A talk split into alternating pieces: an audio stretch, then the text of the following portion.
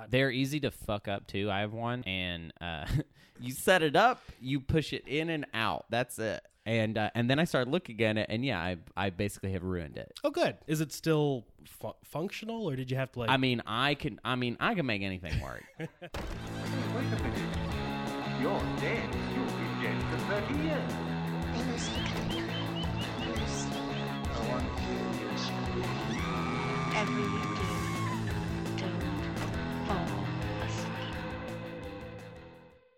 Welcome. mm-hmm. You are listening to Boo Ha Ha, which is a mostly weekly podcast that is mostly about ghosts. Yeah, Sometimes it's also about obscure American presidents and American history. I said that like I know, but I've never heard the show. But I will say this. Uh, well, my name's Hunter. Also, I'm the the host.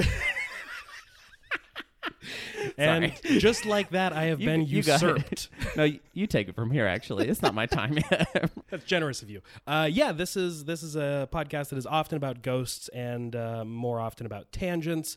Every week, I gather my nearest and dearest to the campfire that I build in my living room to tell them spooky tales of boogans and googas Boogans. And googas. I hope we don't have any boogans today because I am so scared of boogans specifically. we got a couple boogans on the list. Oh dang! Well, I'm not gonna pick those. I'll tell you that much.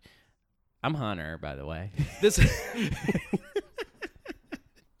You're just champing at the bit. Every time that I'm on a podcast, this happens where it starts and the host is like, "Welcome to this show," and I'm like, "Yeah, welcome to it. I'm Hunter." Every show I'm on, I'm the co-host. I'm not the guest. So It feels like uh, it feels like a weird power move. It's not though. It's not that. I know sometimes people have looked at me like that's what I'm trying to do. Like I'm trying to turn the tables on them. That's never it. It's never. It's just that I feel so awkward it being the guest in anything. Yeah, it seems like uh, I just want to be in on this too, where like the audience that I'm imagining right now, and I'm gesturing at you guys they're over there. as if you're all on just one side of the room. They're the ones not in on it. You know what I Sure. mean? Well- they're the guests. Congratulations on identifying the two-way mirror. First of all, Yeah. um, Well, but it's a two-way mirror, and on the other side, there are some scientists, uh, presumably, and they're taking notes. Like, oh, they think this is a real podcast. Look at how they're talking. yeah, it's occupational therapy for people with like cognitive disorders. right, right.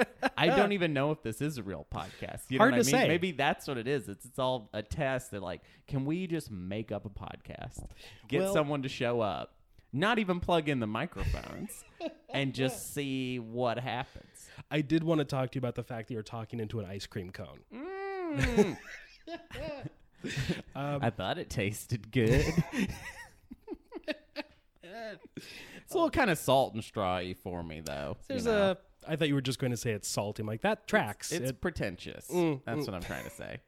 Actually, I don't mean to say that about salt and straw. I, I'm actually one of those people that really like salt and straw. they do great work. the other day, someone came into my work and was like, "Hey, where I'm, you know, I'm from out of town. Where should I get ice cream?" And I said salt and straw, and my coworker was like, "Ew, Ruby Jewel."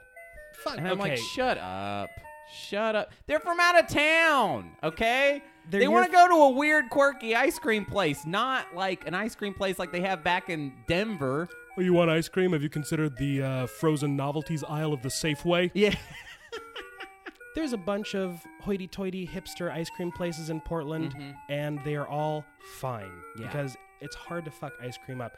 The beauty of salt and straw lies in the in the Mm-hmm. attention to detail. hmm I think when it comes to the, so that you know, we had in Portland. Everybody likes to make fun of the fact that we want everything to be artisanal, and I think I'm mostly on board to make fun of Portland for doing that. Except for ice cream. Sorry. Like, if you were telling me, like, all right, we have all these things and we can make them really special and crazy and cool, be like, all right, well, I don't really care about most of that, but can you please do some awesome stuff with ice cream? Because ice cream pretty much rules and it only gets better. So please. Yeah, the idea that ice cream could be too fantastical Mm-hmm. is insane. Yeah, that's when people really need to check how, like, you know, satirical they're being, how much like Portlandia they're trying to be. At on a very just like a very functional level, if you can make a flavor of ice cream mm-hmm. that has chocolate and pig's blood in it, Yeah.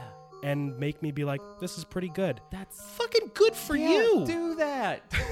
Why are you waiting? I look forward to October every year because I'm going to get the pig's blood ice cream. And I'm a vegetarian, yeah. except at oh. Halloween. Right. Right. Yeah. Well, does blood count? It's a byproduct. You're not vegan. Like it's not meat. it's not meat. It's blood. Uh, arguably, it could be given voluntarily. it's definitely not vegan. Unless it was given voluntarily. Unless there was a piggy blood bank and the pigs were like, Something wrong with that pig. that's a Uh, cow. Case in point, it's a podcast about tangents. yeah, there you go. There you go. Boo ha ha. So my guest tonight is Hunter Donaldson. Yeah, Welcome. me. Yep. Yep. Hey. Welcome to Boo Ha Ha. Uh, hosted by me, Hunter Donaldson, with my Now, guest. what do we do here? Um, we talk about ghosts. I'm here with my guest, Noodle Boy, Avalon Leonetti, a boy made made of and named after, I think, noodles. Fine, fine pasta product. Yes. I'm happy to be on a podcast hosted by the undisputed sweater king of Portland Oh comedy. God, I haven't been called that in a long time. I haven't heard that name in a long time. For the listeners, he just took a slug out of a cup of whiskey he pulled out of his jacket and uh, stared into the middle distance. I gave that up. I got tired of everybody bringing me up that way. Yeah, no. Yeah, I just I, I'm just cold in the winter now because I refuse to wear a sweater. I wear a sweater for no one anymore. I don't dance for you, okay? I didn't like jackets, so I was just like really into sweaters. But now I'm into jackets. oh, If anything, I had this red jacket this winter. My thing is this: every year, I don't buy that many clothes, but I do buy at least one clothing that I'm like, this is my favorite thing I've ever had. sure. And then I wear that baby for like six straight months, every damn day, until I'm just like, I'm done. It's not that great. I don't know why I was so crazy about that jacket. It's the MTV philosophy of apparel. Yeah.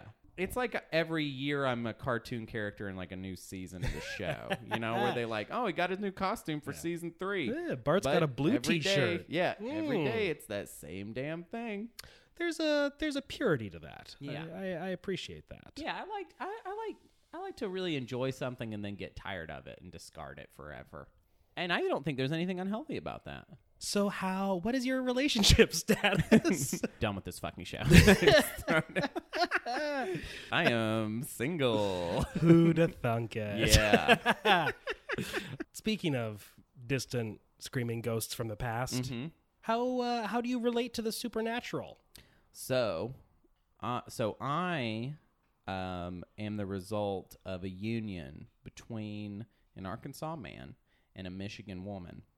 And if you know anything about Michigan, you know that they're spooky. So you're made entirely out of like uh, banjos and tires. Yeah, it's I'm a half banjo, half car boy, and and it's an old shitty American car. um, Here's how hallucinogenically sick I am. I was I thought you said Michelin. well, yeah, the tire guy. I'm the Michelin banjo boy.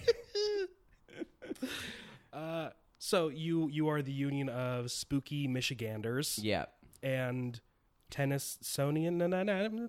yeah, yeah. I mean, old world Arkansas, you know, scary woods folk, basically. Um, but as far as I know, I don't know too much about Arkansas ghost stuff because my my father wasn't the ghost guy. My mom was super into ghosts, and she Okay. totally believed in ghosts. And also, I only realized once I became an adult that my mom did not do like my mom did a really good job of scaring the shit out of me when it came to ghosts. Like she would tell me ghost stories all the time and she would always be like pretty sure our house is haunted and stuff like that. But she was always kind of like that about it like she didn't really understand what she was saying. Like that there would be any implications like that I was she would always tell me stuff like, you know, it's so crazy, but the other night I totally saw this little girl in the closet. And and I was like, was it my sister? And like, no, I think it was a dead girl um, from a long time ago. But who knows? And I'm like, what do you mean? Who knows? I'm seven. Like, you can't just like open that door for me and just leave it open and be like, gotta go. I mean, obviously, I'm an adult, so I'm not really that scared of ghosts, but It's the equivalent of sitting you down to dinner and being like, you know, most kids who choke to death do it at dinner. right. Eat up yeah, we're ha- we're having bone in chicken. and whole grapes. Mm-hmm, Uh, Only yeah, the most chokeable foods for my choke boy. open your mouth and I'll fire this GI Joe torpedo at you. Let's it. all eat one at a time, and I just want to watch you do it. Let's see how few times you can chew. Yeah. So real blasé is what you're saying. Yeah, and just like a lot of little, like pretty. I mean, honestly, like not very good ghost stories. My mom wasn't a very good ghost storyteller. I mean, like one time I remember she told me this very long, boring story about a haunted house that her and her mother lived in together when she was a kid, and their whole story was just that there was a door upstairs that was locked but there was a light on inside of it. And they were like, and for some reason, they were just like, so crazy, right? That's, Isn't that crazy? Doors locked, but the light's on inside.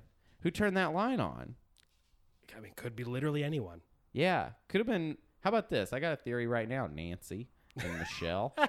Maybe somebody turned the light on, then left the door and locked it. Yeah, Dumb bitch. wanted to keep the fucking kids out of the attic. I got when I said bitch, I was directing that at Nancy though, not Michelle. Sure, Michelle being your mother. Yeah, Nancy. I love Michelle. Good. Okay. I love Michelle very much. Good. But Nancy's my arch nemesis. Real hateful aunt. well, so uh, we we just talked about webcomics. We got political. We ta- we've We- covered all of our bases. I think we're primed for the ghost story now. I'm we're about ready for the ghost story. Uh, other than the fact that you didn't answer the question. Oh yeah, what was? I'm sorry. What was the question? Um, do you believe in the supernatural? Are no, you- I don't personally. No, not at all. Okay. Not even a little bit. Not the slightest bit. No, but I do like going to scary places. Okay. But I'm I I'm only scared for real reasons, like Murderers Scary. and- No, just because it looks dark and scary.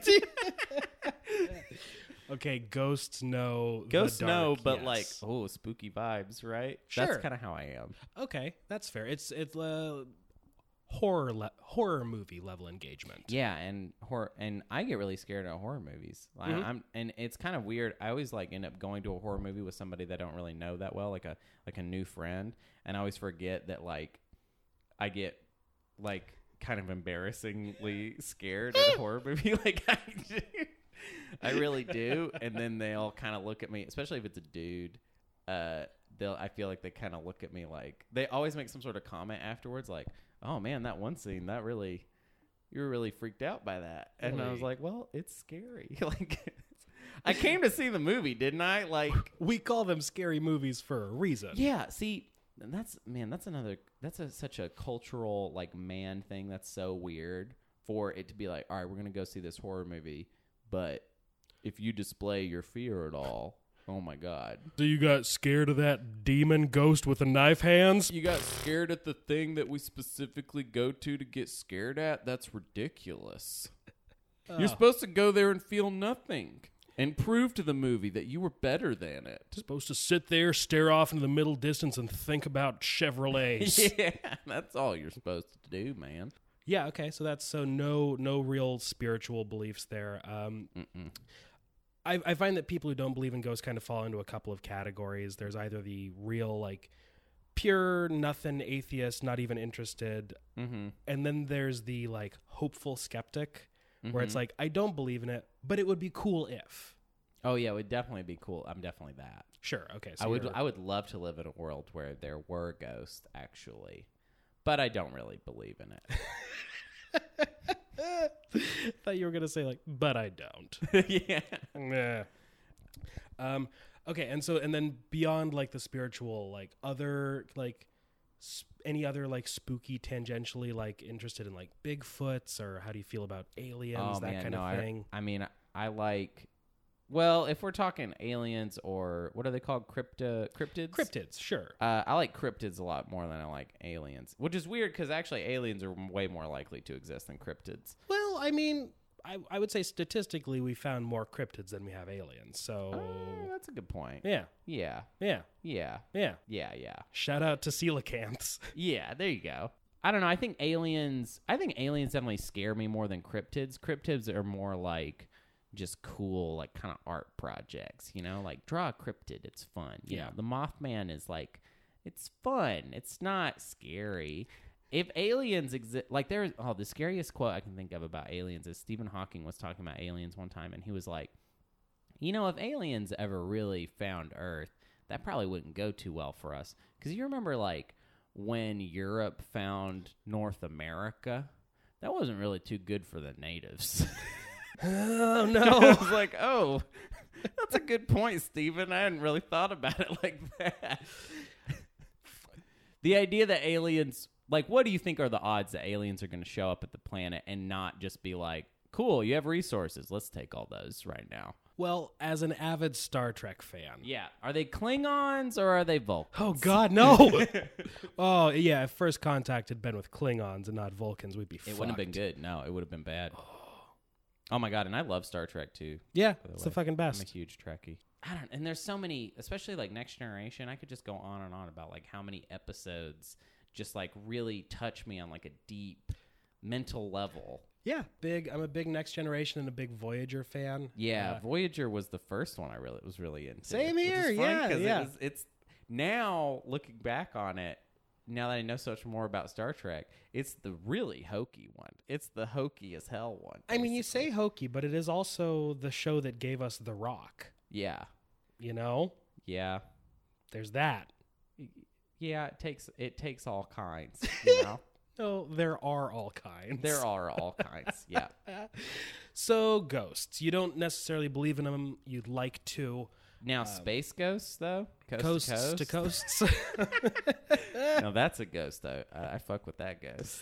That's so. If you had like, if you had to pick a ghost to My believe favorite in- ghost? yeah, yeah, Yes. favorite ghost. Let's do that. Space ghost. Cool. Sorry, it wasn't like a cool reveal, but I kind of gave it away That's- early. That's fine. I think mine would probably be the Casper? Phantom. Oh, okay.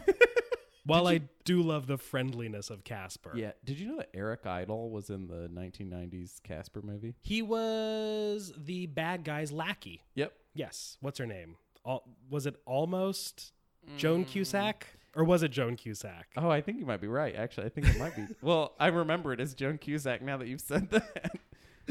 Uh, yeah, it's uh, yeah, Joan Cusack, uh, Bill Pullman, etc. Yeah, yeah. it's great. Okay, you, you're going Space Ghost. I'm going The Phantom. Billy Zane. Yeah, yeah, yeah. The movie, The Ghost Who Who Walks. So every week on Boo Ha Ha, I pull Mm-hmm. together a couple of ghost stories from the guest's hometown, Mm-hmm. or home state, or home region, uh, which in your case is Arkansas, Pine Bluff, Arkansas. Pine Bluff, from. Arkansas. One of the worst cities in America. It doesn't seem good. No, it's very bad. I did some research and I tried to find Pine Bluff specific ghosts, and there was very little. Uh, yeah. Well, was- probably because there's probably lots of ghosts there, but there's just not a lot of not a lot of people make it out of that city to tell anybody about anything. they're all ghosts. Dude, the crime stats. look, the crime stats for Pine Bluff are like, oh my god, it's so bad. it sounds so enchanting, though. Yeah. Pine uh-huh. Bluff. Yeah. Pine. Pine Bluff. Come out and see the pines. Yeah, there's Oh. definitely pines. I don't remember any bluffs though. All I remember is there's there's a paper mill there, so the whole town freaking stinks. Sure.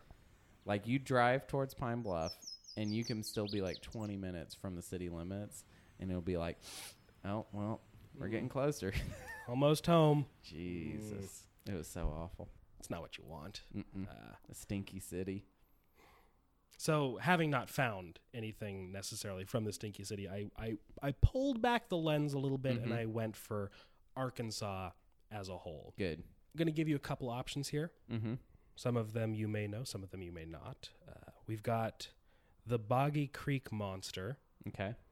the White River Monster, Ooh, I know White River. uh, the Phantom Hitchhiker of Highway 365, Mm. The Dog Boy of Quitman.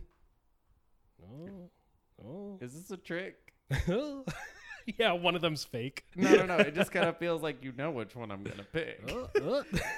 You can't throw the dog boy out and be like, Well, you can obviously pick any of these. Like, oh, really? Because I'm only hearing one choice. Can I interest you in granola, granola, granola, or ice cream sandwich? yeah. Ooh. Or the Hook Man of Texarkana. Well, definitely not the Texarkana one. That that city blows. Not a- Not a fun place. No, Texarkana is awful. Um, I think I might want to save Dog Boy for myself to read Okay. because I get to read one of these later, right? You do, but I get to pick that one. oh, I see. Well, then we'll just see what kind of person you are. Um, I'll take the white the White River Monster, please, for White- five hundred. White River Monster for 500. All right. Well, let's uh let's get into it. Do I have to answer in the form of a question? Yes, you do. Yes. Arkansas has its share of weird creatures lurking in forests and lakes. Yeah, like my dad, my uncle Ricky. Did you just throw him in the lake? No, I mean, he he falls in there, you know. He's, he's dumb as hell. He, he can't read.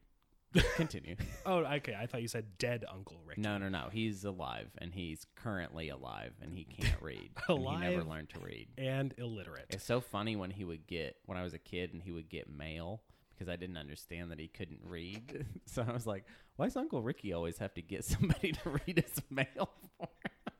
And I just remember one, one day my mom was like, just because I brought it up a couple times, and one day my mom was just like, "It's because he can't read, Hunter. Okay, stop talking about it." Uncle Ricky, why is Grandma always reading you your fucking mail?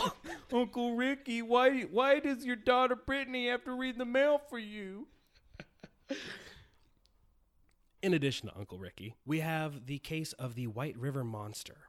Our cryptozoological journey takes us up north on Highway 67 to the small town of Newport, Arkansas. Ah. Newport has a version of the Loch Ness Monster that is widely accepted as a real phenomenon. A lot of qualifiers there. Hey, actually, I've heard of this. Now that you said that part, the Loch Ness part, yeah, Well- I've heard of this. The next sentence is the craziest thing I've ever fucking heard. The White River Monster even has its own game preserve. I'm sorry. you said that, and the first thing that popped in my head was like a PlayStation 2 memory card with White River Monster written on the top of it. I know that's not what you mean. I know you, So you you a picture game preserve, I guess, is like a national forest for a creature you can't shoot. Yeah, normally a game preserve would be uh like elk. Like you can't shoot elk here. There's Yeah. elk here, but you can't shoot them. they live here. It's like a sanctuary, God, that's like my dad's least favorite thing in the world. which suggests to me that there are a lot of issues with Arcanians, Arkansarsers. Arkansans. Mm, I don't That's what it is. I don't believe that. that is what it is. Um Arcanians. Arkansans. Arkanans. No, Uh, no, no. Don't get confused. I won't let us move on until you say Arkansans, and and you accept that that is true because I like to goof around, and I talk shit on Arkansas a lot, but I'm an Arkansas boy through and through, so you better watch it. All of a sudden, I pull up my my shirt, and there's like a tattoo there of like Jesus with a AK forty seven and an American flag bandana. Nessie in the background. yeah. It suggests to me that there are a lot of issues with Ar- Arkansans Thank you. trying to shoot the monster. Yeah. Duh. Sounds entirely reasonable, actually. Now that I say it, out Yeah, loud. I was just about to say, what are you even dunking on him for? Like, you really think if there, you wouldn't try and shoot a Nessie if there was a Nessie nearby? Like, let's go out and get the Nessie. You wouldn't be attracted to that at all. I mean, I'm gonna go out on a limb and say it wouldn't be my first compulsion. There you go. But if you were around somebody that was like drunk and was like, let's go shoot Nessie, you'd tag along. You know you would. You know you would be like, yeah, all right. It sounds like a nice evening. Yeah. I wouldn't. I wouldn't turn him down out of hand. Yes. Uh, from about 1915 to 1924, residents of Newport reported seeing a monster in the White River. This monster, nicknamed Whitey, The-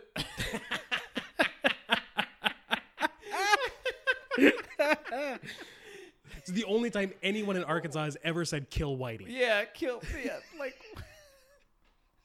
it's like they were trying to throw the rest of the country off the scent as far as racism is concerned. They're like, well, how can we be racist? We hate Whitey here. Oh, kill Whitey. Man, we're trying to get Whitey. Whitey's ruining this community. I hate how Whitey's so like wet and in the water all the time. Ugh. Whitey's so fat.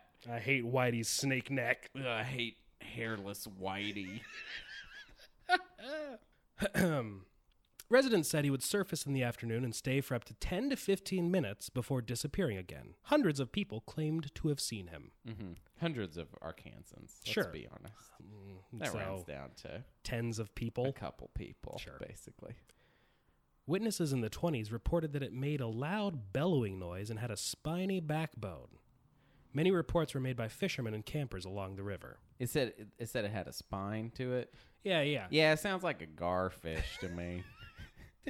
Do you know about garfish? Is that like your knockoff brand of Garfield? No, garfish is this type of fish in uh it's like a freshwater fish and uh uh, I would go fishing a lot when I was a kid. Well, I had to go fishing a lot when I was a kid, and uh, we were always fishing for like good fish to eat.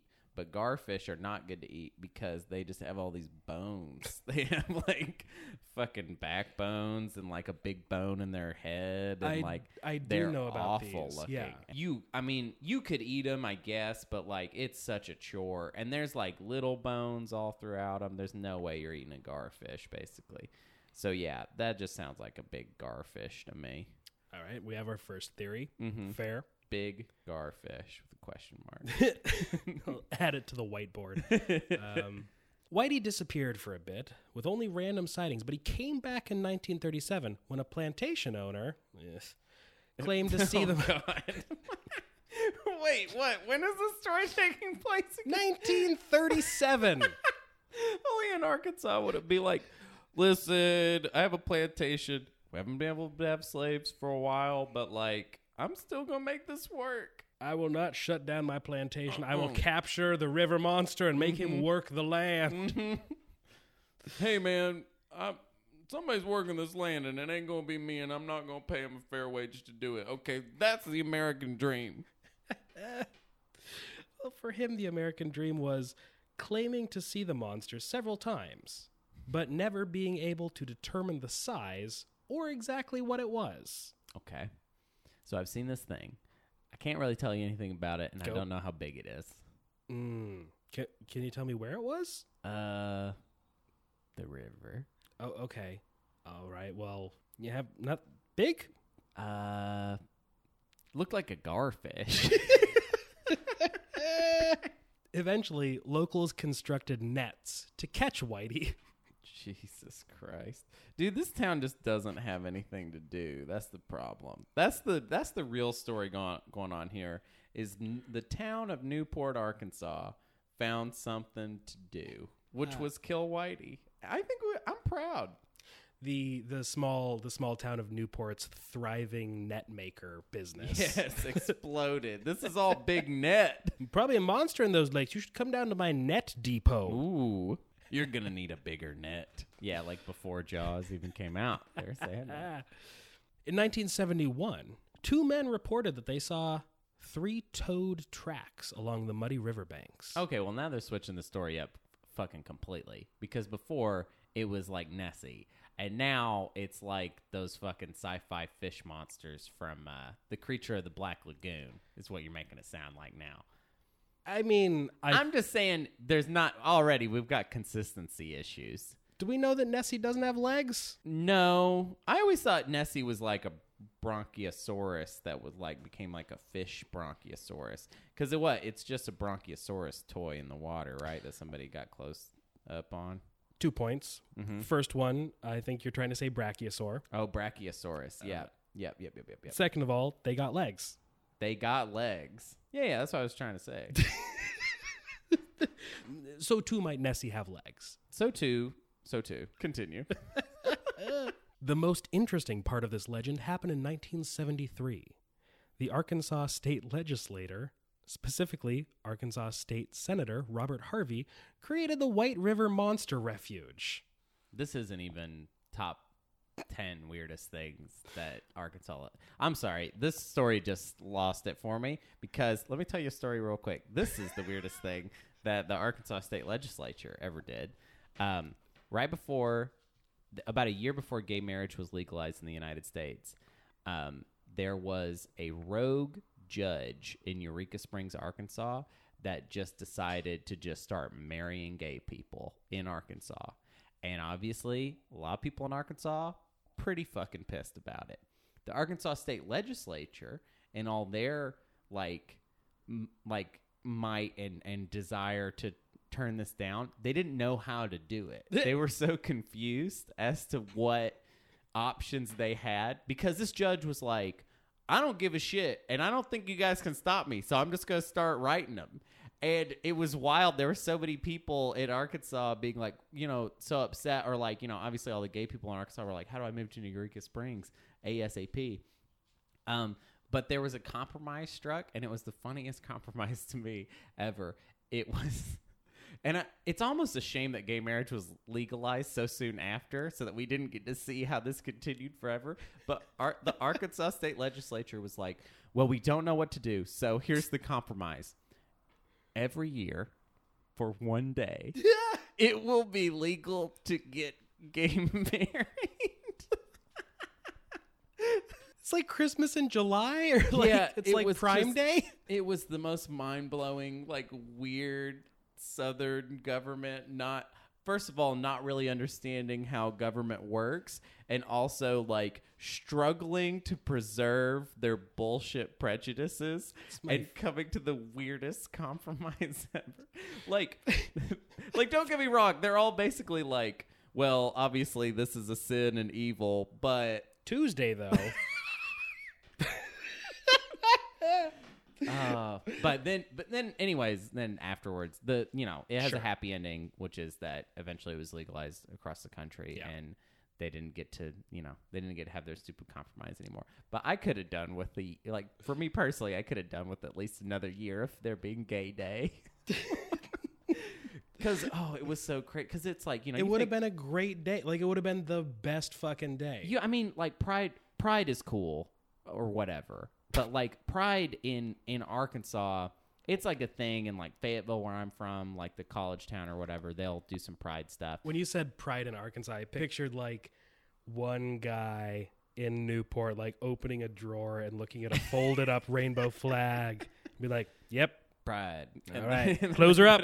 Well, back to the closet." but but this because this was on like a legal like you know like this was important for a lot of people all over the state maybe even people that like you know people didn't know in their communities that certain people were gay but they were like well if we if we're gonna get married we literally have to take the shot right now so it was like every city even like newport i guarantee you had like gay couples that were showing up at the courthouse and Go, that this go, was, go. that this was happening in every city in arkansas was so beautiful to me like That's fantastic all on the same day. Like it's just I don't and especially just imagine like I don't like for so long they they were winning that fight in Arkansas and because of this one guy just throwing a curveball at him for a second they were like oh we don't know what to do Like if somebody just came up to you and started eating your food at a restaurant, like, uh, uh, um would you like my fork?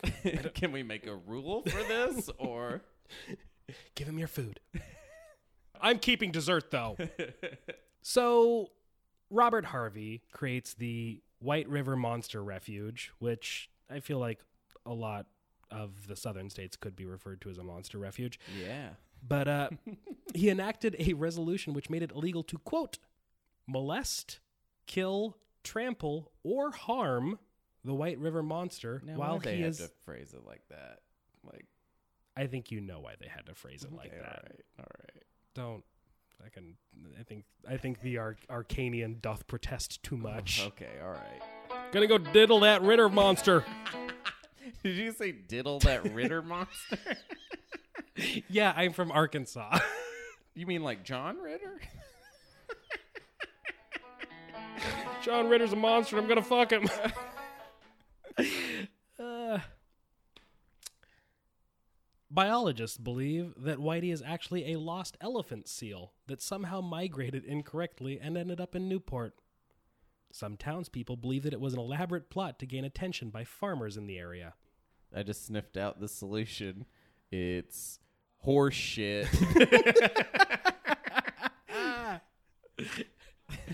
They said that river monster looked kind of like a cardboard cutout.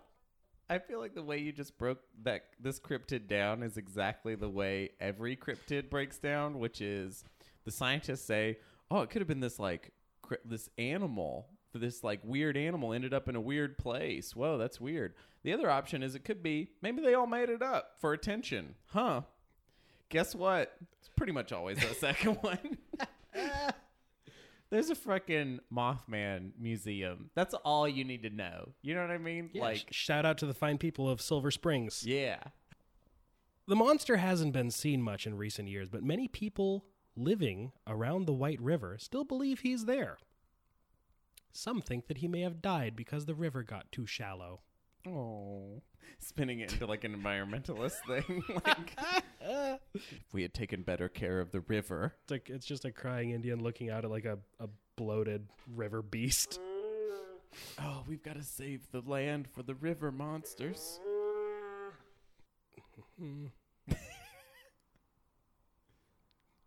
Well, now now the article just pivots in. Wait, what? Excusable homicide?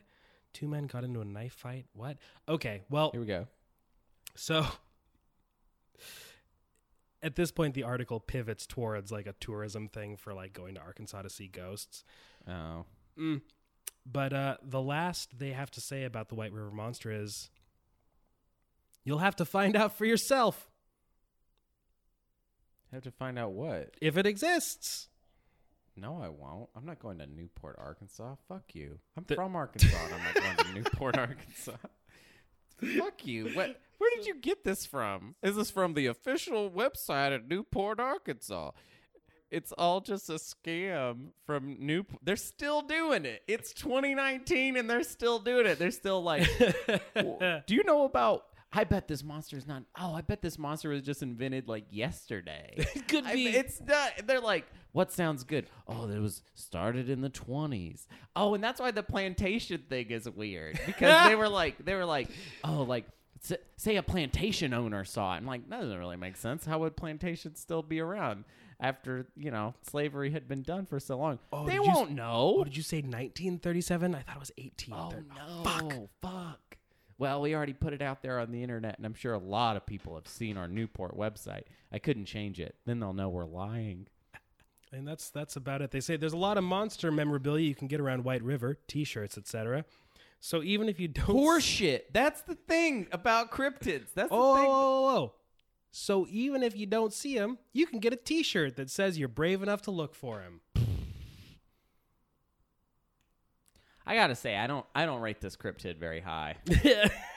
There's a lot of way better cryptids. so the thing, the thing about Boo Ha Ha is that uh, most scary stories are bad. Yeah, It turns out. yeah. You know what's a good scary story? Uh, Candyman. Candyman's pretty good. They're remaking that with, Yeah. with Jordan Peele. Jordan Peele is bad at his job. Oh, you watched the Twilight Zone thing, didn't you? I you? did. See, I didn't watch it, so I just feel fine. Oh, I thought Us was a little bit strained. Yeah, um I was on board like there were 3 episodes of the Twilight Zone which which gave me some hope and then each one after that was like reading something that an 8th grader who saw 4 episodes of the Twilight Zone and decided that they wanted to write some fan fiction would have put together. Yeah. It's lazy. It's very lazy. Yeah, I mean, honestly, I just don't think you can really capture the magic of Twilight Zone again. I don't know why people keep trying to do it. Tell that to uh, tell that to Shudder who are putting together a new Creepshow TV series. Creepshow. Yeah. What? Yeah. It's going to be an anthology series. I think it's like uh, Tom Savini. Here's the thing. If you the problem with trying to do the Twilight Zone again is that because television was so new when the Twilight Zone was happening, today if you tried to assemble that amount of like writer talent Mhm. for a single project, even it, even it being anthology and that they just have to write one. Yeah. You just you don't have the money to do that. Like you can't do that. You No. can't just be like, "Oh, we got Jordan Peele, that'll work." Like it, you can't just tap somebody and be like, "You're going to bring all that basically so many so many writers brought to the Twilight Zone." Cuz it was basically just Fucking like, Harlan Ellison and shit. Like, Yeah, like- the best minds not- of the day. you can't you can't do that anymore because No. people are too smart to do that now. Like no one's gonna just like I write a spec script, sure. yeah, like that's the only time that's ever gonna happen. That's never gonna happen again. Yeah. So on Buhaha, we we always rate the uh, the spooky stories that we've heard um, with a custom rating system. Uh, in this case, I think I'm I'm going to I'm going to give this two out of five 20th century plantations. Yeah. I mean, I might I might give it even less than that. Basically, I mean, are we rating it on spookiness or on Just general, like yeah, if you if you thought it was compelling, moving, interesting, spooky. It's a i mean, it's it's. We're talking about a B movie. We're talking about B movie, the Jerry Seinfeld project. No, we're talking about like. Yeah, that's what we're talking about today. If you wanted B movie, we could have uh, the Boggy Creek Monster was the other option, uh, about which there was a B movie called I think the uh, the Legend of Boggy Creek. The Legend of Boggy Creek. Yeah, seventies kind of vaguely I feel like, I've heard of that. vaguely found footagey. Yeah. Yeah. So you're you're gonna go you're you, what you going one out of five 20th century plantations. 20th Century Plantation. Every time you keep saying that, it makes me imagine the like 20th Century Fox logo, but all the but all the uh there's all the searchlights are just like and then like when the spotlight goes into the into the forest into the river and we just see a little brachiosaurus doll. And it's literally just a brachiosaurus doll and someone's holding it and they're like, "Look, I'll save you. Please come to Newport. please please visit. Please stay here overnight. We have a hotel, you know. I give it two Newports out of Arkansas." That's Mhm. fair. Like you I- mean the cigarette, the menthol? Yes, I give it two Newports. My favorite cigarette. Oh, that's that's fair. Um, Oh shit, I have to go. oh, oh, Yeah, so that timer that went off that probably got picked up by the mic. it did. Yeah. Yeah, that's I have to run and do a show like right now. Okay.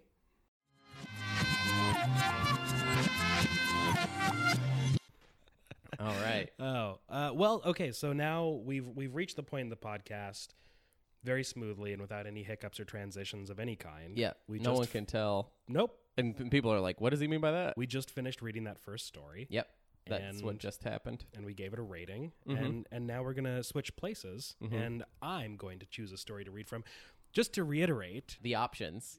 I don't know why you would need this though. You only said it just 30 minutes ago. if anything i'm doing it for anybody who tuned in late Ah, late because it's a live podcast. you know when you start a podcast 20 minutes in just don't need that intro Oh my god! Actually, can I throw out a quick recommendation of a podcast that I always skip the first twenty minutes of? I really, I'm. This guy doesn't need any help.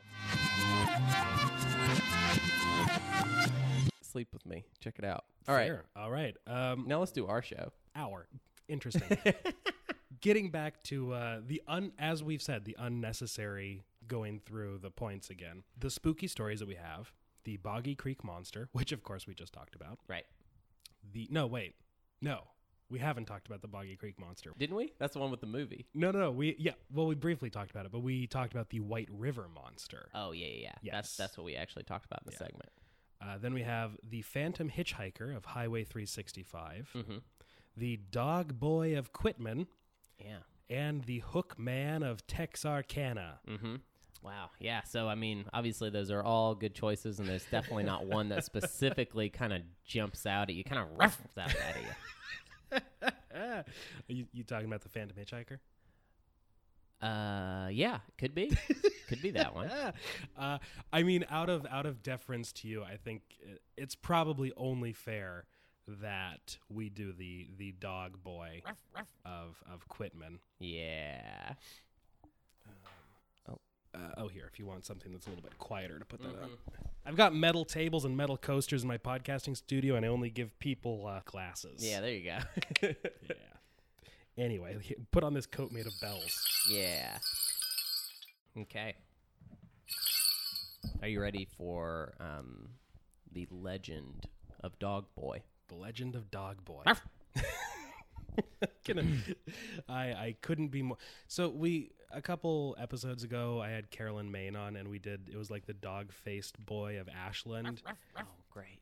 and what the dog faced boy turned out to be was a hunchback with that werewolf disease, No. so it was just a person? who was scorned by society and forced to sell pencils. Oh, Yeah. that's that's a crummy reveal. Weird that he turned out to be an angry ghost. Oh, yeah. Why? Well, I'm excited. So let's begin the tale The Legend of Dog Boy. Some people who live in Cleburne County believe ghosts, including. Wait, what? That sounds like. believe. Ghosts are fucking Listen. liars. I, we believe ghosts here in Cleburne County. We believe them. Hashtag me boo. It's a, it's just a weird sentence the way it's structured. But what it's saying is these people in Cleburne County believe that ghosts, including a World War One soldier and a family, haunt a Victorian era home in downtown Quitman. Now, hmm. Quitman, I don't know, I've never heard of that place before, and that's weird to me because I've I, I know Arkansas pretty well. Why why so many restless spirits in a sleepy town like Quitman? It may have to do with the area's past, says said Dr. Mike Barnett, a retired physician and member of the Heber Springs Historical Society. Really going going out on a limb there by saying that the preponderance of ghosts might have something to do with the past. My name's Dr. Mike Barnett, and ah. I'm from the Heber Springs Historical Society. And let me tell you, ghosts, they come from the past. These are not future ghosts from fut- from people that have yet to die. Otherwise, you could, for example, meet your ghost or meet your dad's ghost. You can meet the ghost of your unborn son. Now, I actually think that we've stumbled on a very interesting idea. Future actually. ghost? Future ghost. That's a concept I've never heard before. I mean, because it's stupid, but also, what I mean, what is to limit a future ghost from existing? I, I'm I'm a, I've said it before on this podcast. I'm a big fan of like science ghost, Yeah, where it's like it's not like it's not that Steve is still here doing Steve. right. It's Steve's like psychic energy. not even so much that. It's like just an. It's like there you're there's a little tear in time, and you're just seeing through.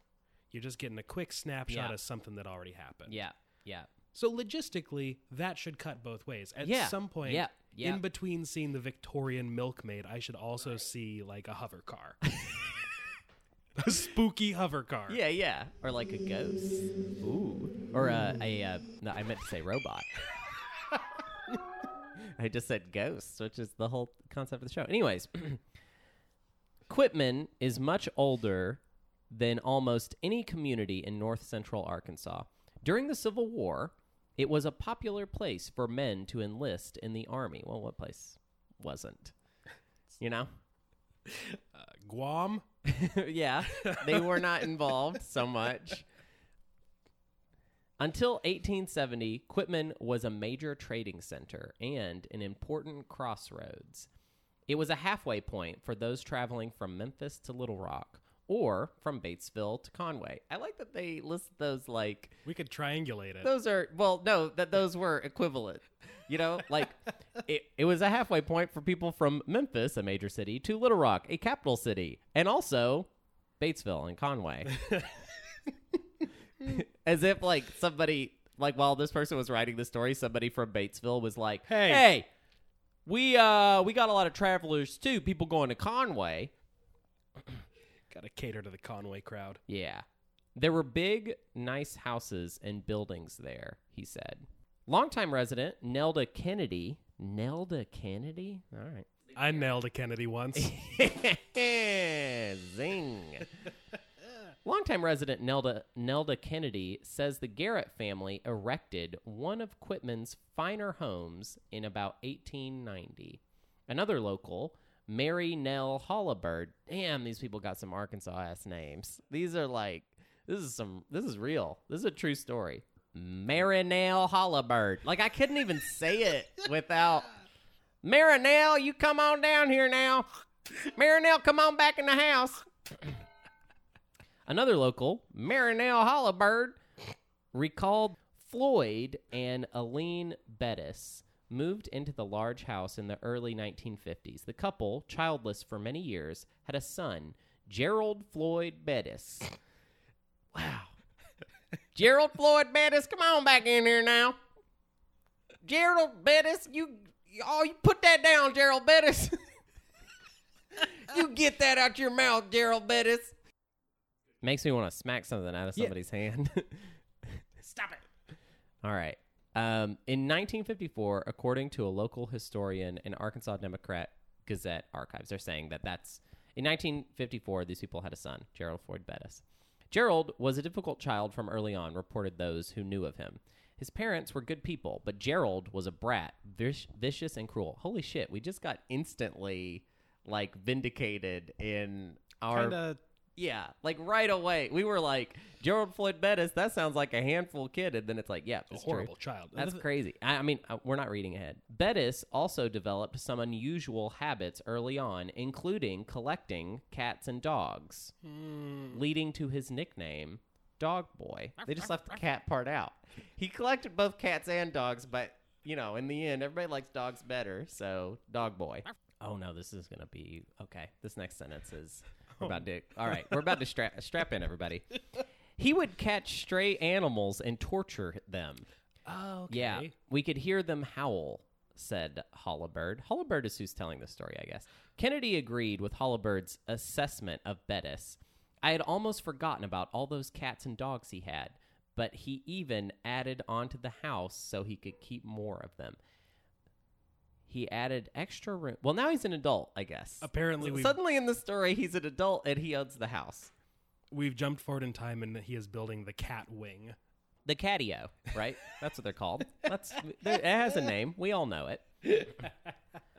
Kennedy also confirmed that Bettis had difficulties at school. Kids would pester him and take things away from him. It was like he wanted to be aggravated to get attention, she said. She cited one instance in which there was a large family reunion at Quitman City Hall. Gerald took one of those old chase lounges over there, you know, like the ones that the Romans would lay back on. I don't know why that's all right. He got some grapes and laid down on it to eat them in front of everyone. oh damn! I was about to Oh my give God. M- M- Mary Bell or whatever the fuck her name is. I was about to give her some shit Right. for really painting the scene. But Holly no, Bell is her name. Holly Bell, Hollabell. Halliburton. mm-hmm. I was gonna give her some shit, but no, it sounds like Oh my god! Did you re- can you imagine how lit that would be if you're at a party and someone brought their own chair, laid down on it, took their shirt off, started rubbing their own nipples and feeding themselves with grapes? Like I'd be like, "Fuck, this party's lit." dude." drizzling themselves with honey. Mm. I'm Gerald. Come touch me. on the patio. Come touch me. My name's Gerald. Bettis' actions allegedly turned more sinister. He kept his parents virtually imprisoned in the upstairs part of the house, Hollabird said. He would feed them, but only when he decided it was time for them to eat.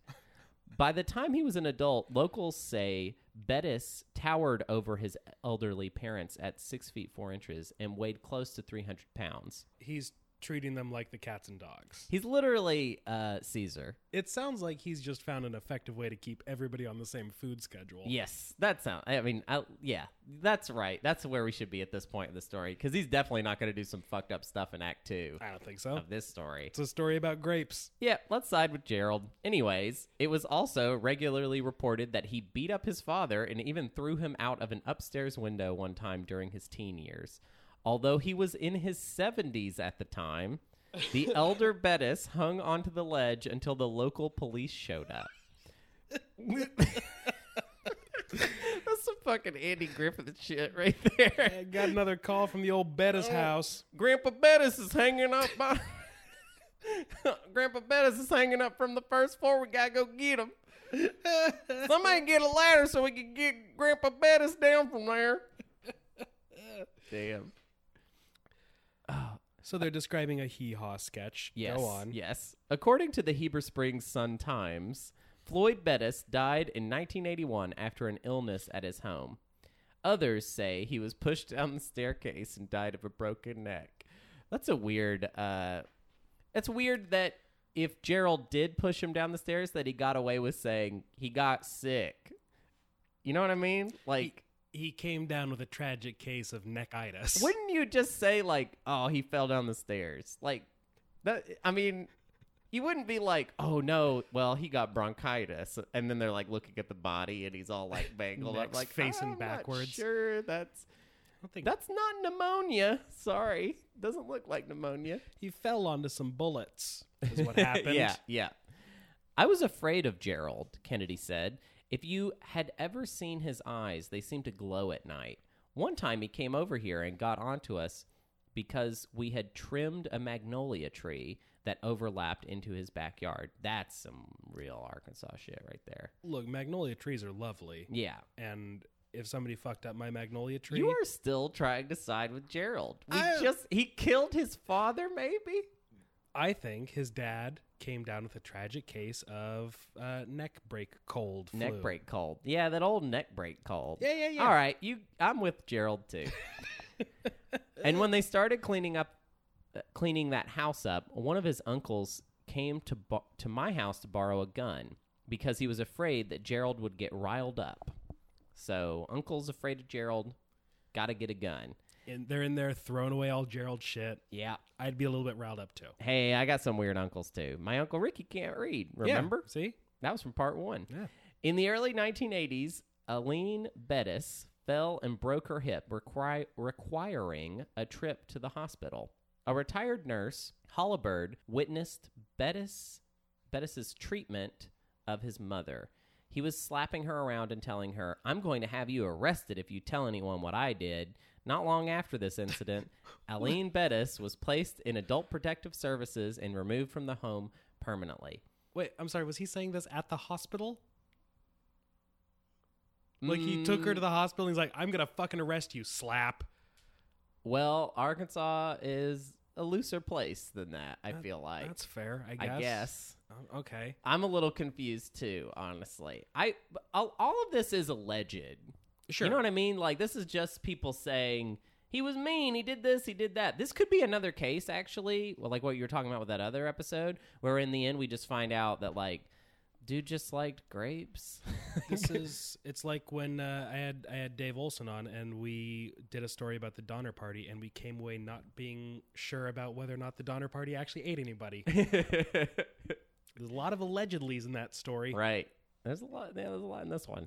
A little later, Gerald Bettis built a sunroom on the back of the house and sold the plants he grew, including marijuana. So he sells weed. Hollibird said. Authorities arrested him based on this and his mother's testimony of her, of her abuse. Bettis was put in prison in the late 1980s and died of a drug overdose. In prison? Yeah, Okay, well, yeah. The Arkansas Democrat Gazette archives confirm Gerald Floyd Bettis died in May 1988 at the age of 34. When Aline Bettis died in 1995, Hollibird's niece, Reba Carter, damn, they just keep getting better. Reba inherited the house. she's just in a tree. Yeah. Not long after, there was an estate sale at the house. Carter later sold the house to Tony Weaver, a truck driver from Morgan. Weaver and his wife lived in the Bettis house for a couple of years. However, the Weavers experienced paranormal activity, said Karen Schillings, founder of the Central Arkansas Society for Paranormal Research. Oh, God. Well, she would say that. It's the Central Arkansas Society for Paranormal Research, otherwise known as Casper. After seeing a newspaper ad placed by Casper, Weaver's wife contacted Schillings. Wait, were we were we talking about Casper last night or er, Yeah. earlier today? Yes. Yeah, yes, okay, good. yes. She said she would turn off all the lights before leaving to work a night shift. But when she returned, the lights would be back on. This is that shit that my grandma Nancy would. She would just be like, "Oh, the lights are on and they weren't before. No, Graham- it's a ghost. Grandma, did you forget your medicine again and Mhm. leave the lights on?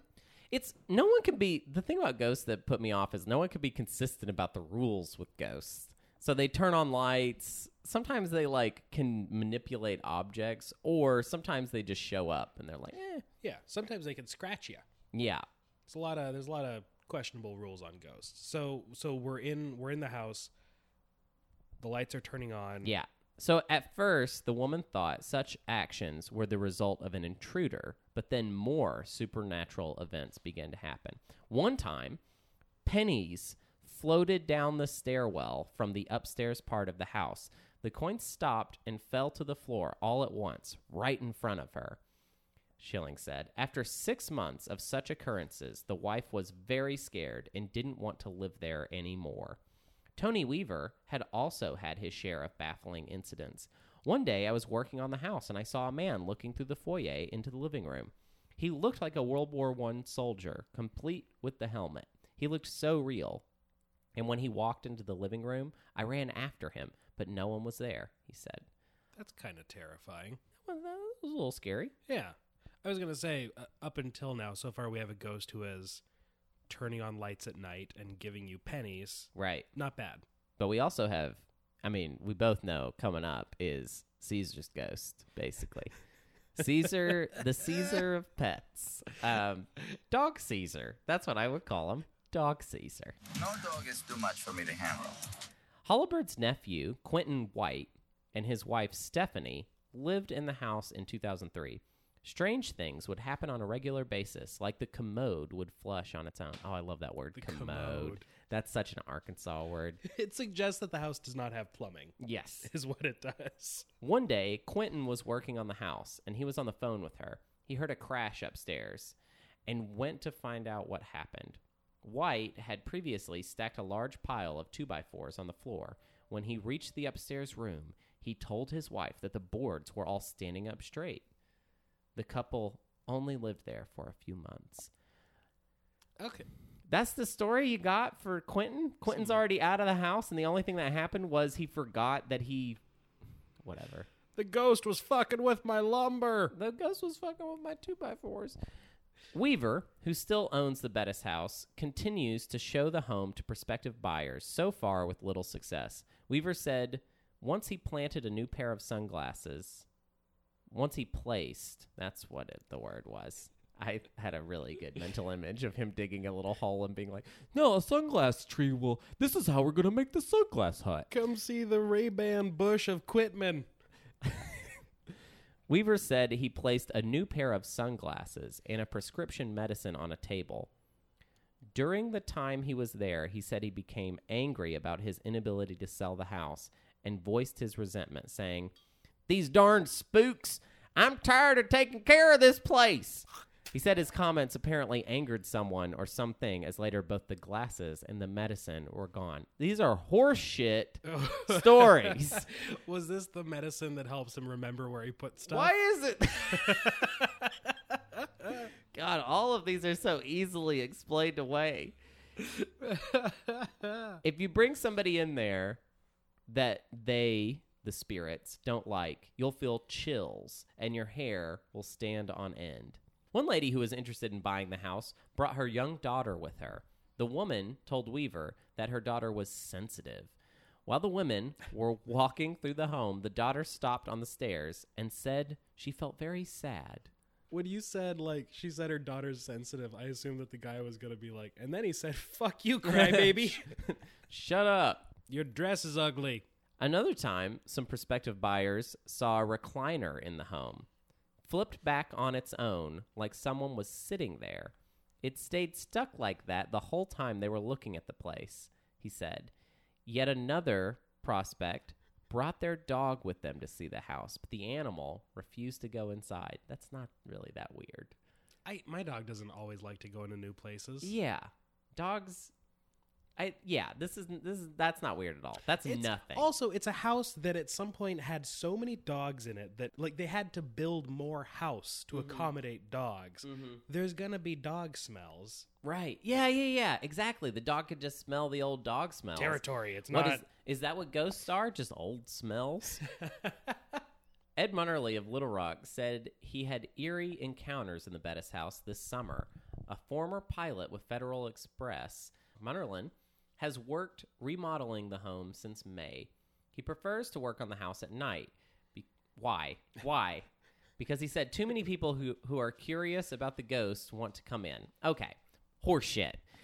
there was like one person one time that was like, I heard this is the ghost house. And Munnerlin was like, I I, can't, can't get stand this. anything done." This is too much peop- these people. I can't all think. hours of the day. Horseshit. He has also had several unexplainable incidents happen to him. I'm a rational person. I don't believe in the paranormal. In my experience, the only thing that follows a person saying "I am a rational person" is a completely irrational statement. Of course, it's like, hey, I'm not racist, but I'm a rational person. I don't believe in the paranormal. But since I've been working on that place, I feel very uncomfortable, like someone's watching me. He also claims to have seen spirits several times. When I pull up into the driveway of the house at night, I see a man looking down at me. He is dressed in a brown jacket and a bow tie, like from another time period. We still wear brown jackets and bow ties, so you did not give us enough description to say it's yeah, they didn't paint an old timey picture at all. But I will say, out of all of the things I've heard so far, the idea of like getting to your house and looking up at the window and seeing Yeah. someone, Yeah. Even if Actually it- scary. yeah, even if it isn't a ghost, you're like, well, Yeah. gonna burn my house down now. hmm An extension to the house is where Munnerlin claims to have seen the ghost of Gerald Bettis looking at him several times. He was this huge, weird looking cat with long. He's supposed to be a dog. It says cat, though. Did you mean like Daddy O, like this weird looking? Oh, cat? maybe that's what he meant. He's a weird looking cat with long brown hair, creepy eyes, and great big arms and hands. He walked right in front of me and glared at me, Munnerlin said. Right after I saw him, he walked through the hall and disappeared. Munnerlin said he also experienced what felt like a cold wind blowing down his neck. Sometimes I hear something slam or someone walk across the floor, but I can't see anything. They let me know that they're there. I, f- I feel like you're editorializing just a, A little bit. I'm just I'm I'm Munnerlin is the one that seems the most scared th- thus far of all this. I again, if you were in your home and you like came out of a room and there was just a dude there, like just Yeah. a foot away from you, y- fair. Yeah. I would be spooked. I'd be yeah, yeah, yeah. I mean, I would definitely be spooked. I I would call the cops. I would call the cops on a ghost. Um, in 2005, Casper investigated the house. Schillings was the lead researcher on the case. We went there on two different occasions, she said. The first time, we noticed cold spots, 10 to 15 degrees cooler than the ambient temperature of the house. A very sensitive electromagnetic field detector was used that picks up all kinds of electromagnetic readings, and we picked up an energy force that had no explanation, she said. Little that's very presumptuous that they that they that's the thing that I don't like about ghosts in general is that it's a lot of people saying there's absolutely no explanation for this. But really, I think like what you, what you were saying the crazy thing about maybe it's like time travel. I think it's ludicrous for people to like walk through this life that you get and be like, "Oh, we really do understand everything," and like you never encounter things that you don't understand. Yeah. So like, I think I think if I was gonna say what I actually believe in as far as ghosts go, I think potentially it's just us experiencing things that we don't understand, and there's no real way to measure it or quantify it scientifically. So we just call it a ghost. Yeah. It was a ghost. It's a it's a series of potentially unrelated question marks that we put under one umbrella. Yes. There was a story about it was like an old Disney screening room that Mhm. they thought was haunted. Mm-hmm. Like everybody was totally spooked out. And eventually they found out that there was like a fan and the ventilation duct was scraping against its housing and producing super low frequency tones, Yeah. which yeah. have been known to fuck people up. Right, right. Yeah. It's like the David Lynch trick. That's what he does. He puts Yeah. low tones in his movies so that it makes you feel weird. Yeah. Um, Schillings also reported that the team tracked an entity through the kitchen area where one of the team members felt like some someone touched him. When we went outside at one point to get some items from a car, we looked up and saw a face peering down at us. She said, All three of the Casper team members witnessed the face in the window, but it was confirmed that there was no one upstairs at the time. The second time, the team used a medium who got in touch with what seemed to be the spirit of Gerald Bettis. He, he cursed us and told us to get out. And he had some grapes. I'm just adding that part. He wouldn't get up off his sofa. He was, he was also strangling a cat. That was still the best part of the story. The team used videotape to document what they considered to be additional evidence of paranormal activity, including orbs flying through the wall and unexplainable flashing lights, she said. Although footage of these ghost hunting expeditions was shot over the two occasions, Schilling said that the more spectacular tape is missing. Multiple attempts to locate the film failed. That's convenient. It was disconcerting, she said. And that is the end of the story. By disconcerting, did she mean to say convenient? Yeah. Hey, we've actually got evidence that proves it all, but we lost it. I caught a Bigfoot, but he got away. Mm-hmm. I literally had Bigfoot in my house with me. We were eating Grapes. grapes. That was such a good part of the story. it's like it really kind of blows all the rest of the story out of the water that there was a guy that because that really happened. You know, there was a guy that brought his own chaise lounge, Brought it to a party. brought it to a party, Then got some grapes. then got grapes, and just didn't even have somebody else feed him. He's like, I'm. you know that he tried. Oh no, no, no. Not Gerald Bettis. Gerald Bettis showed up and was like, None of these fools will touch my body. I'm going I am Gerald Bettis and I brought my cat and we're gonna lay here. That's what he was trying to do. I was about to say He was really so much more of a cat boy than dog boy. Really. He was just trying to stretch out, you know, rub himself. Now, I was going to say all of the howls that they heard was him trying to train his cats and dogs To to, feed feed, him him grapes. That's good. okay, what happened to the cats and dogs? Oh well yeah, we're not concerned about them. What do you think happened? I mean, if okay, do we? They're do- strays now. Well, I mean, they're dead now, certainly, but they were strays then. if if I was going to write uh, an additional paragraph for this story, which just going by length, not necessary, Mm-hmm. but were I to do so, there'd be a paragraph in there about how when fucking dude bro, last guy, FedEx pilot, was renovating the house at night, Mm-hmm. open up the walls full of cat bones. Yeah. So that's cool. That would be that would be a very good. That would make the story better. Maybe Right? that's how this show should work.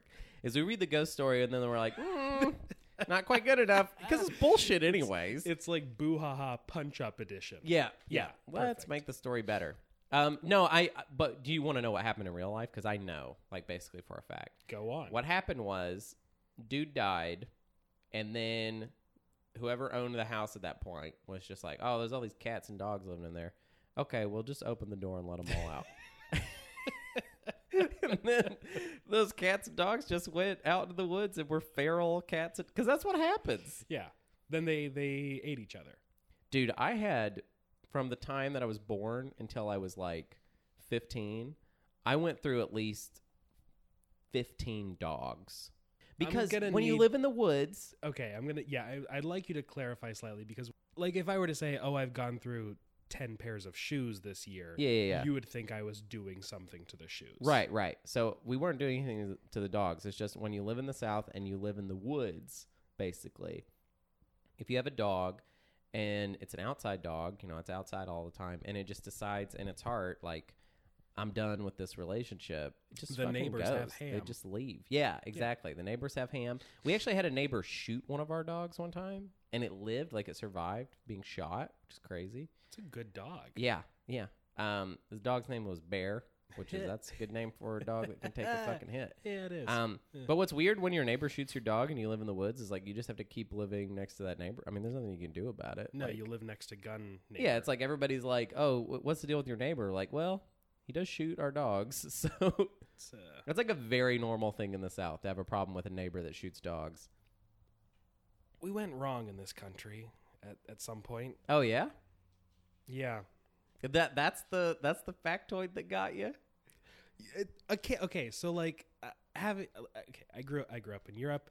Everyone's a lot closer together. Mm-hmm. There's a lot less space. Yep. And I think that every once in a while I'll hear a tidbit about America where I'll just be like, it can't work. Like there's too much space. Mhm. If you have enough leeway geographically to be able to shoot a dog, because if you did that in a city, ten people would be like, let's do something about that guy. Right? Yeah, that guy's that that guy's not going to get away with this. Yeah.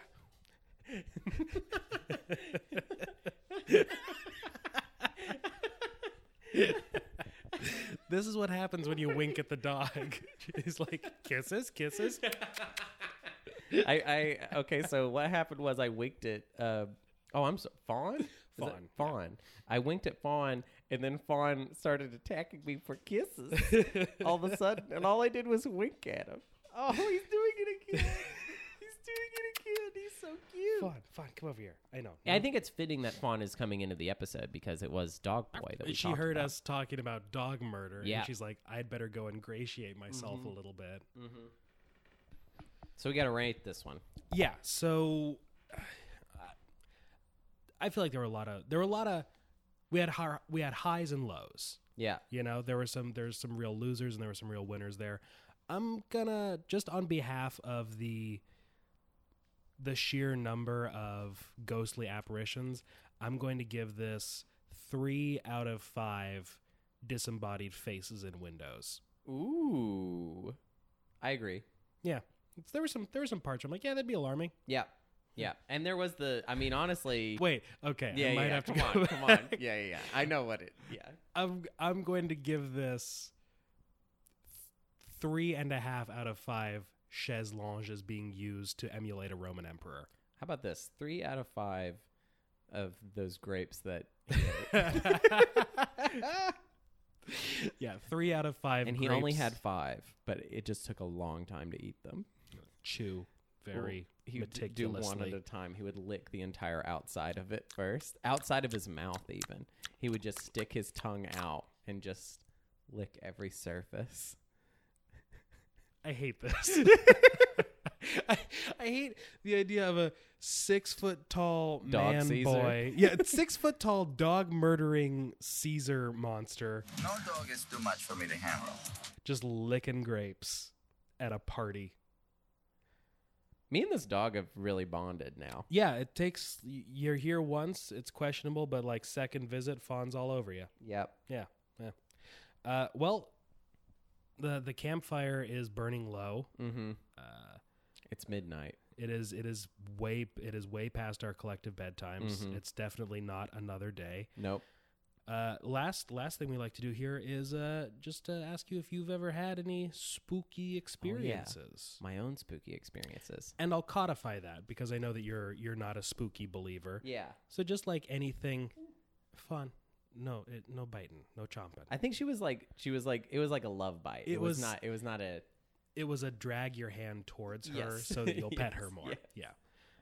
um But yeah, I'll codify that because I know that you're not a ghosty believer. Yeah, yeah, yeah. So just inexplicable spooky moments. yeah. Um yeah, I probably should have prepared something, shouldn't I have? Um You had a whole day. Yeah, I did have a. uh, let's see. What's something spooky that's happened to me? Um, okay, so I've got something, but it's definitely not paranormal at all. But it was just something. This is a very Arkansas thing. Um, once in high school, on Friday the thirteenth, um, me and my friends went to. We had heard that there was a I don't know how to describe it uh, without using the term that we. Okay, I'm going to keep petting the dog, but the dog's. The, we're at a point now with me and the dog where the dog is like, "You must pet me constantly, and if you stop, I'm going to instantly react to that." Why, why did it stop? Yeah, that's Um, no, that it's a great dog, Yeah, yeah, wonderful yeah, dog. no, she's, she's great. She's wonderful. Um, anyways, so in high school, um, there was this little mountainous. Um, well, it was an underground dance club, and Okay. it was called Wonderland Cave, and uh, you had to okay, so This, this sounds is this really is hard. cool. This is hard to describe. So th- this was a cave that was a dance club in the mountains of uh, northwest Arkansas in the Ozarks. Um, and the way that you would get into it is there was a little uh, building, like a little ha- one room home, it looked like. And inside of it was just a concrete slab of a floor and then just, just some stairs that went down. And someone had written, Welcome to Hell above it. and you go inside of it, and then you're literally walking through caves, and it's a long cave path that you take. Um, and you would probably see like bats and stuff. There were lots of bats there actually, and the ceilings were really low. So if you saw a bat, you kind of just had to like maneuver around the bat and hope the bat didn't move at all because if it did move at all, it was definitely coming right at you or somebody that you were with. Gonna fucking Um, bob and weave. And then anyway, so so you go like ten minutes or so deep into the cave, and then all of a sudden there's like a dance floor and places to sit, like little booths made of rock, and a bar, a fucking bar This, this is the cave. craziest fucking thing I've ever heard. Yeah, well, I mean, you wanted this is some old spooky Arkansas shit. So it's like it it was by the time I was a lad, it had been long closed down, but people had broken into it. So they had locked up the like building up front, and then people. Can you ever close down a no, you cave-based you dance club? can't. The, you cannot do that. Um.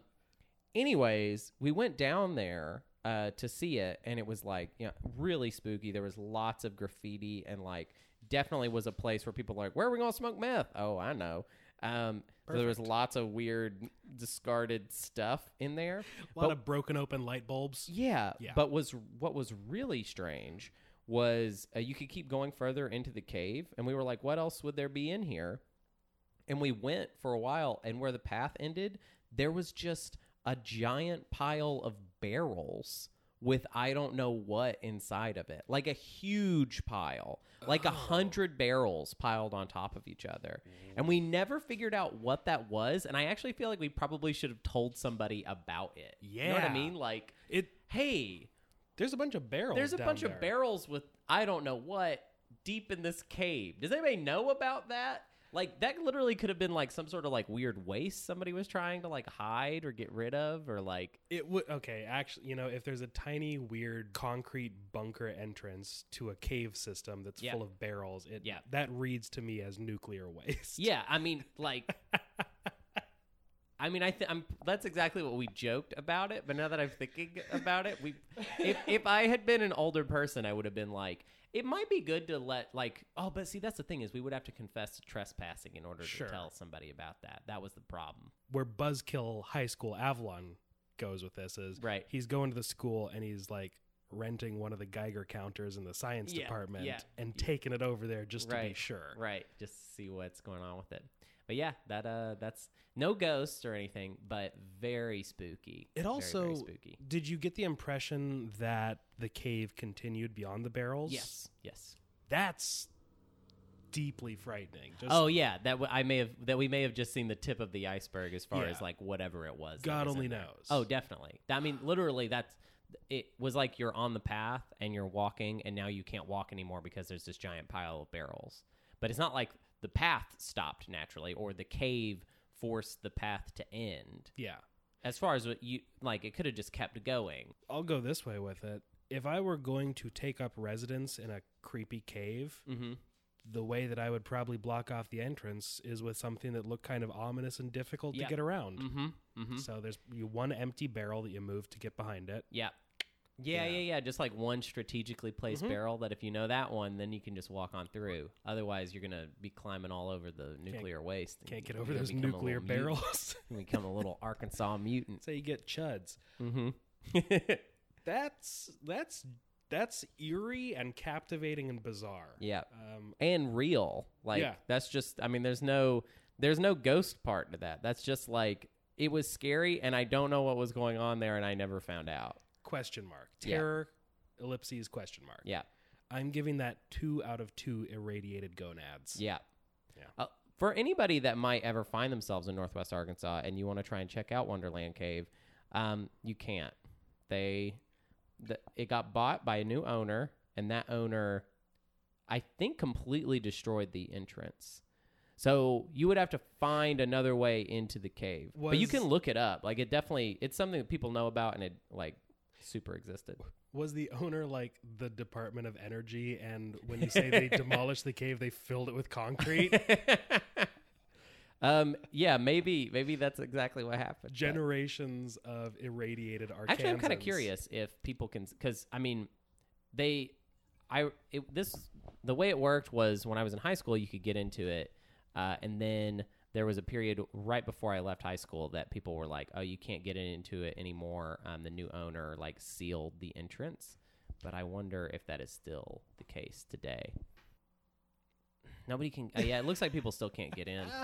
There's a picture of just. Uh, you said room for a band, and I pictured like stage at a bar, but it's there's like an entire no, yeah, yeah, brass band. Yeah, yeah, It looks like the final scene of The Shining. Like yeah, yeah. You can see like, oh my god, Hunter, you're in the middle of this picture. what? You've always been here, Mr. Donaldson. I'm making that face. oh, this is the end of the episode, isn't it? I'm making that face. You know that face that he makes in the movie? I'm making that face right now. Oh. When I was living in Germany, there was a very similarly, there was a bar that was in a renovated Victorian sewer. So picture like old sewer, like it's all circular brick tubes, Mm-hmm. and it was just a series of long tunnels with antlers and Jägermeister accoutrement everywhere, and then there was a giant dance floor area, and then off of that there was the bathroom, which was just another kind of giant open area filled with couches with a single stall in the middle of it. It was hmm. great. Love that place. Gully Bar. Ghoulie bar. Yeah. Well, because, yeah, gully is like, it's German slang for a sewer. So, Oh, yeah. God. And you could only get into it via ladder until love some people now. died on the ladder. Oh. like some drunks were trying to go up the ladder. oh, yeah, that's a horrible idea. Okay, sorry. That's not going to work. yeah. Yeah. That place is the fucking best. Um, That sounds great. yeah. So check out Wonderland Cave and check out Ghoulie Bar. That's the one. Yeah. But also totally defunct. Like they Yeah. shut that Yeah. all the way Yeah. down. yeah, as far as I can tell, you can't go to Wonderland Cave anymore. But I did find a picture of the fucking scary ass house that you would have to go to. I and think it just says I- keep out. oh, no. Is it this? Yep. It- and by break into it, I mean that you could not get in through the doors, but there was a window that someone had broken. Sure. And, but so there was like glass on the ground and everything, and you'd have to, you know, you'd have to punk your way in there. Yeah, for the listeners, I mean, go look at a picture of it, but it kind of looks like a mixture of like a house from the 70s and a Denny's. Yeah. Yeah. Hmm. Well, that's eerie. Yep. Uh, well, uh, okay. Well, n- the campfire has completely burned out now, Yeah. and we're sitting here in the dark. Uh, where where can people find you? Uh, dancing at Wonderland Cave. Uh, no, you can slowly irradiated. Yeah, um, you can check out my. I like to tell people to check out my Instagram. Uh, it's called Hungry Hunty, and the concept of the Instagram is it's a food Instagram, which is like a kind of crazy new idea that I came up with. Interesting. Nobody's done it. yeah, Very that there cool. will be a lot of food stuff. But my thing is that so like whenever I'm supposed to do a post, I'll get my food or whatever at the restaurant that I'm at. Um, and then oh my god, I like should take a picture of it, right? Because it looks so good. But it also, I mean, it does look really good, and I get really hungry. So I just go ahead and eat it, and I still gram the food that I ate. So it's just pictures of dirty plates, and I always like to tag the restaurant, and they love it. I'm I'm glad you clarified that it was the dirty plate because for a second it sounded like this was going to be an Instagram of just poop. No, no, but maybe that's where I'll go with it next. You know? No, I have to take I have to take some umbrage with this because very recently I saw a post from Mhm. Hungry Hunty Mm-hmm. that had food on a plate. Explain yourself. Well, it's when I'm done. You know what I mean? Sometimes I don't eat all of it, and I'm like, oh, I'm done. That one in particular was I. That was when I got nachos. I was and going to say it like, looked like nachos. Yes, way too much nachos. they always are. yeah. You know, it's So I was just like, all right, well, I'm done, but I still grammed it. Did you eat them later?